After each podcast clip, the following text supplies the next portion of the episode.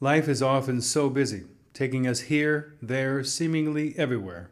When you are unable to make it to church, we hope you are fed and nourished by listening to the preaching of God's Word wherever you are at the moment. In the meantime, take care and God bless. As we continue Seven Tiny Things today, learning, you know my penchant for quotes.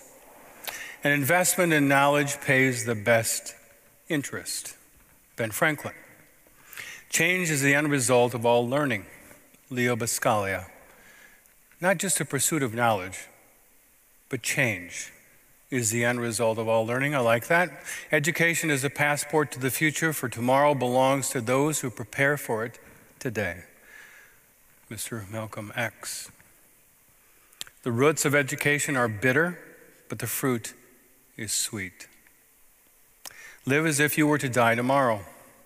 Learn as if you will live forever. Mr. Gandhi. That's worth the price of admission right there. Love that. Education is what remains after one has forgotten what one has learned in school. But what does Albert know? The more that you read, the more things you will know, the more that you learn, the more places you will go. Not only is it profound, it rhymes.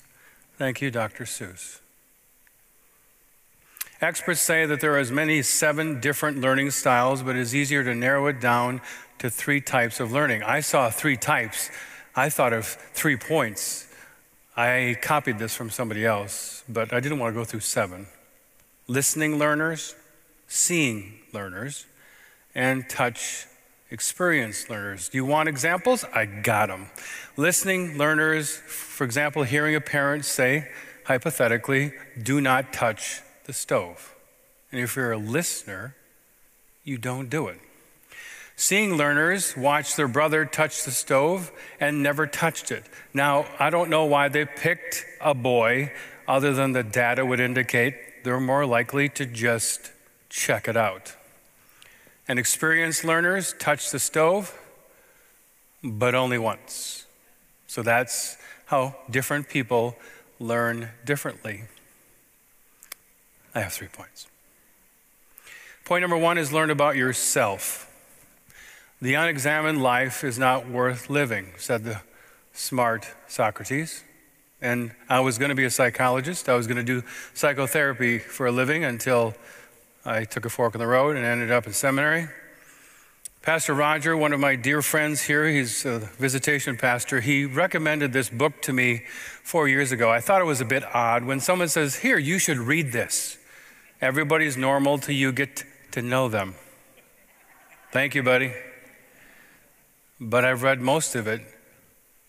It's phenomenal because he's a person of faith, but he also has wise knowledge of psychotherapy and family systems. And the idea is, and I really think you should read this because it seriously changes your life when you realize that everybody is not messed up, but everybody's messy. Everybody's a sinner, do things that are wrong, and you see yourselves many times not in the right light. Everybody's normal till you get to know them. My clicker's not working. Please help me out.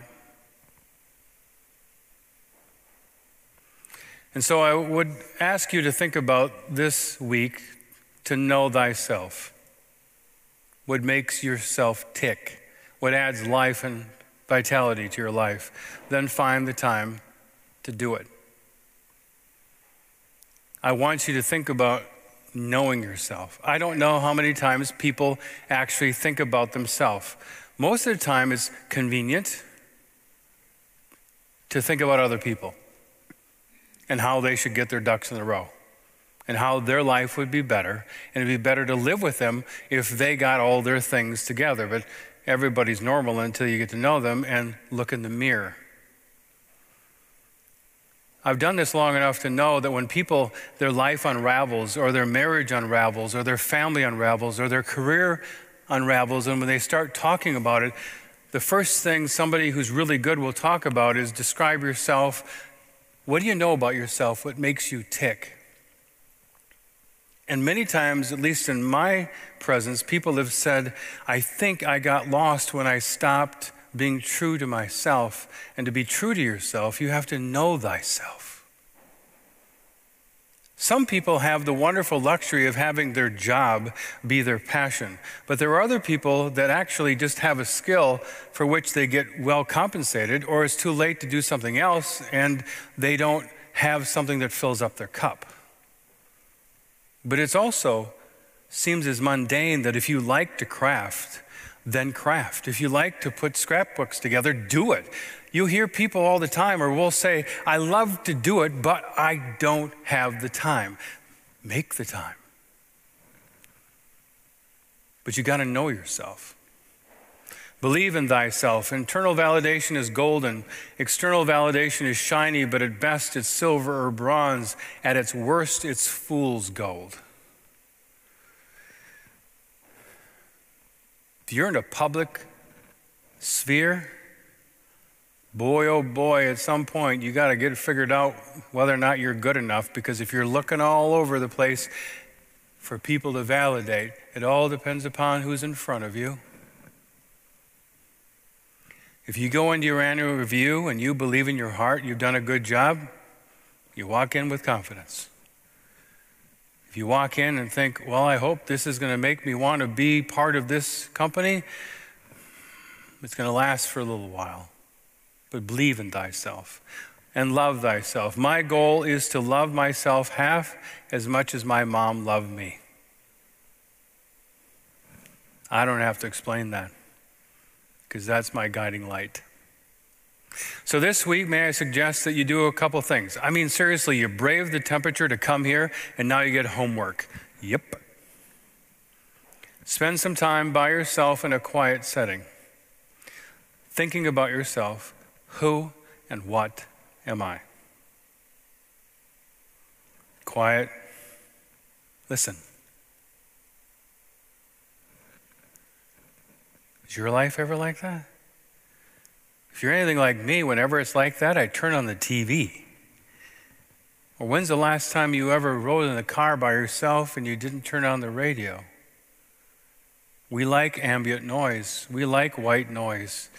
We don't like just being with our own thoughts many times. Who and what am I? If you're a spouse, are you rocking it? If you're a parent, are you putting all of yourself into your children? If you're a worker, are you working hard? If you're a boss, are you supporting? If you're a friend, are you there? I don't know about you, but many times I'm just trying to make it through the day. I got my list, and sometimes I lose my list. And sometimes I want to lose my list. But we got to take care of ourselves. We got to spend some time thinking about whether or not we are living a vitalized life. Vitalized means that you know who you are and you're actually going down that path. Most of us are kind of like this. I am as well until I realize there is a path. Ask someone who loves and cares about you. Welcome some honest feedback and kudos and constructive criticism. There is a phrase that says, He or she who counsels him or herself has a fool for a client. You look at yourself and say, Well, I don't know, I think I'm awesome. And then, well, there are people at work that really don't like me. And then there are people in the neighborhood, well, I don't talk to some of those people. And my family, well, there are a couple people that really have a hard problem with me and I do with them. See, there's one common denominator there it's you. And maybe I'm contributing to the problem, or at least have tenets of myself carried into every single relationship. If you're married really well, it's a bonus. It doesn't always feel like a bonus because sometimes they'll tell you things that you don't want to hear, and that's good. You don't go to a therapist and the therapist says, I think you're one of the best people I've ever met. Now, see me every couple of weeks and just pay me, and I'll just tell you that. That's not a good therapist. Ask a good friend, ask someone that you trust, and say, how am I doing? All of us, young or old, at 50, I began to know who I was. It was like waking up to myself. Maya Angelou, one, I will read anything that she wrote. And the operative word I began. And then also waking up. In other words, it's a process. And this really smart person figured it out, started to when she was 50. So some of you aren't even there. I, in that math, I'm a six year old because I'm 56. So I got a ways to go. Point number two never, ever, ever unlearn how much God loves you. I thought about all the things we could learn about God, and I actually think that all the precepts and all the commandments, all the things that we should know about the Bible are penultimate. That is second to last or first. The first is to know how much God loves you. And I think, I know for myself, sometimes I tend to forget or unlearn about how much God loves me. And when I get assailed, I lose track. So I wrote it down. Lest we forget, God's love for us is, I got a bunch here unconditional, unreserved, unequivocal, unlimited, unqualified, unrestricted. That's God's love for you in Jesus. I have more. Unmitigated, no ifs, ands, or buts, no strings, out and out, no fine print kind of love. If you and I believe in our heart, whatever comes our way or doesn't come our way, if a child of ours is ill or a parent is ill or dying, and you and I trust and know and believe that God's love in Jesus is all of that, Mark my words, if you believe anything I say, believe this wholeheartedly. If and when you and I understand God's love thusly, we will have a hope that passes all understanding. I remember my father, the pastor, reading this from the pulpit when I was a kid, and I thought, well, this is weird. If there is anyone among you who, if your child asks for a fish, will give a snake instead of a fish, well, of course not. Or if a child asks for an egg, will give you a scorpion. Well, that would be mean. If you then, who are evil, know how to give good gifts to your children, how much more will your Heavenly Father give the Holy Spirit to those who ask? So the pandemic has been horrific on so many fronts, so much so I don't have to list them. However, there's always a little bit of good in the midst of a lot of bad. We sent two kids to St. Olaf this year. It was twice as bad as last year when you dropped off one and you went home with two. Now we dropped off two and went home with one. And sometime we're going to drop off the last one and. With St. Olaf started early with the hope that they would get done before Thanksgiving, and they did. And then our two college kids came home before Thanksgiving, and then we got to go out of state where it's warm. I don't know why we live here. I mean, there's snow falling off of our roof, if you wonder what that is. We got to go together as a family. And then the month of December and the month of January, they're home. They're not away. Now, I, I've heard people say, and I'm not going to judge it, I've heard people say, I can't wait till our kids leave. That is not how my wife and I roll. We think about them leaving and it makes us sad. And so they've been quarantined with us for a couple of months. And we realized that because of the fact that they couldn't go back, we've had them and they couldn't leave the house. They're not always happy, but we are always happy. We have to drop them up off on Wednesday. I don't want to talk about it. Don't even ask me. But the point being, when I'm 85 years old or 89 years old, if I'm on my deathbed, I will talk about how wonderful it was to have our two children who would otherwise be at college be in our nest. Capiche? If you have children, how much do you love your children? There's nothing you won't do. If you're married, how much do you love your spouse? Your parents, same thing. Friends, and I suppose perhaps it's not on a gradual scale of gradiency. Maybe it is, maybe it's not. But when I think about how much my wife and I love our kids, and I realize that's only a portion of what Jesus loves us, I am just in awe. And then I feel so blessed. And for those of you who have been here before, you know that our first child, Jacob, was born sickly and he was in the intensive care unit. It was the first time we've ever had a baby, and then it was a sick baby. And they have all these people and all these pods. It looks like close encounter of the third kind. And you are so scared, and we didn't know how sick he was. But frankly, it was the first time in my life when I thought about John 3:16, for God so loved the world, that he gave his only begotten son. And if they would have said, We need something from you that will diminish your life, but give a good and great life to your son in this case, take it. And then I think, certainly in retrospect, if they needed to take me and my life so we could live, everyone who's a parent would raise your hand.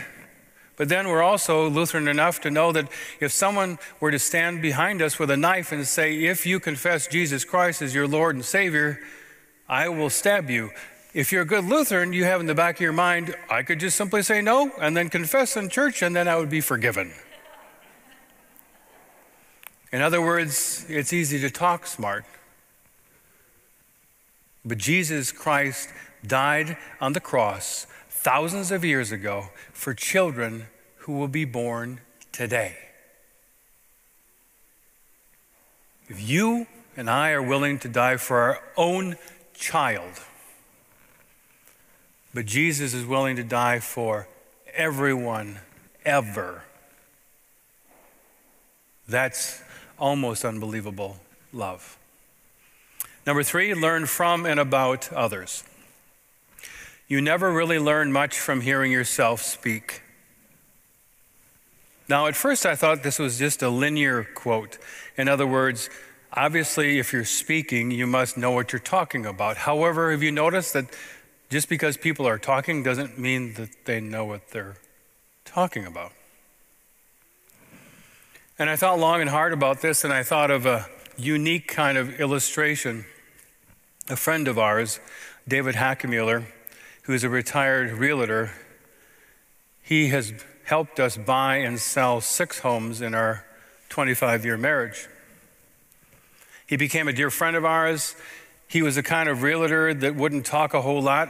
You see some of those realtor shows where the realtor talks a mile a minute as if here's the house, I either like it or don't. You don't talk me into it. And he would just kind of stand there and he would wait. And he was so practical that if you're going to buy a house, I remember one time we were quibbling over $1,000. And finally, Hack, we just call him Hack for Hackemuller, Hack would say, you're having this contest over $1,000, but this is how much money you're going to spend. You like the house? Give it up. Let me know. So, speaking about hearing yourself talk, we had a closing at one time, and there were three kerfuffles. There were three problems. And we had hack with us, but the other people had a couple people, and then all of a sudden they couldn't figure out this conundrum, and they started talking, and then they started shouting, and then they started yelling, and then they would ask other experts to come in the room, and all of a sudden there were 20 people in this room, and it was just so noisy because everyone had an idea, and everyone was talking except Hack, who was looking at his fingernails, kind of looking for hidden dirt. And I'm thinking, dude, say something. He waits. He waits. They can't find the answers. There's a pregnant pause, and Hack says, All right, everybody. Problem number one yes. Yes, you can do it. Problem number two no. No, you can't. Problem number three, I think it's in chapter four or five in the big manual that guides this kind of things. Look it up. I say, we're with him. But he didn't talk all the time. But in this case, he was undoubtedly the smartest person in the room. It might not have looked like it until the end. So, this week, what do you say that we, Listen carefully to those in our midst who know a lot about. About what? Well, if you and I are busy talking, we probably won't find out what they know a lot about. You ever have a friend? Pay attention this week. Hopefully, I'm not that friend. That you will call on the phone, and by the time you get done, that person hasn't asked you one thing about your life. You almost want to send a bill. Sometimes we have to be careful that we don't listen carefully to those in our midst who know a lot because you never know what somebody knows until you give them a chance. It's the how are you? I'm fine. And how are you? But I've been in enough committee meetings in all these decades of my ministry that there will be times when we'll be in a finance meeting and I know, I know what these people do for a living, and there's someone who has a CPA or there's someone who is an actuary, and these other people balance their own checkbook and they're talking about accounting principles, and I'm thinking, there's a CPA over there, but usually the CPA just kind of. And finally they go, Well, uh, anybody else know? Yeah. So listen carefully to those in our midst who know a lot about. Be careful to whom you listen. Not everyone who talks or writes a lot is worthy of our time, care, and attention. Amen. Everybody in the world has a blog. I don't. I don't want a blog because I run out of things to say. I really don't think. I really don't think I'm that smart. But man, am I amazed at some people who write all the time, and then I'll read their stuff, and I'll go, hmm. Sometimes our kids will come up to us and they'll cite something as if it's irrefutably true. And then I'll say, cite your reference, and then they'll tell me something. I saw it on Instagram. If you read something on Yahoo, it's, it's chances are it's not correct.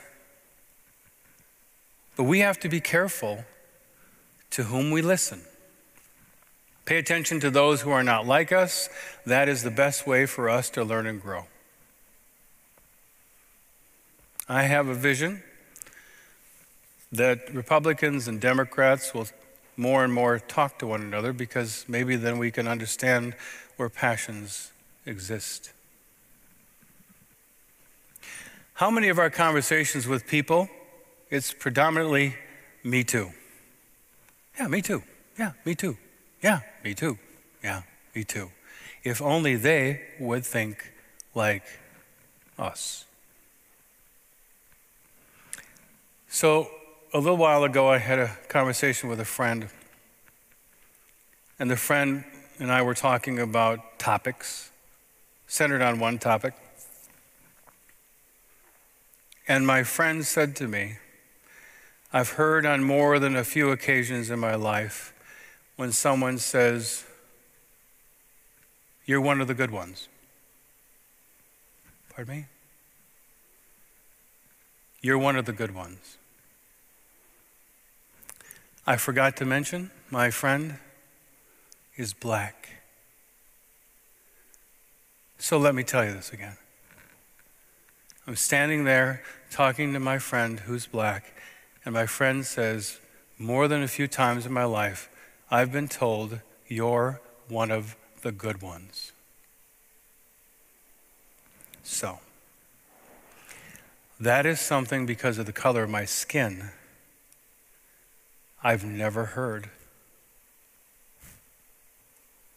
Because of the color of my skin, I never will. I can read a bunch of books. I can read everything I want, but my friend looking at me and saying, There have been a number of times in my life when I've heard you're one of the good ones. And all of a sudden, I learn and I grow. Are you picking up what I'm laying down? Because Maya, the late Maya Angelou, she received 60 honorate doctorates in her life. And she said, About the age of 59, I've learned that I still have a lot to learn. Live like you're going to die tomorrow, said Gandhi. Learn as if you're going to live forever.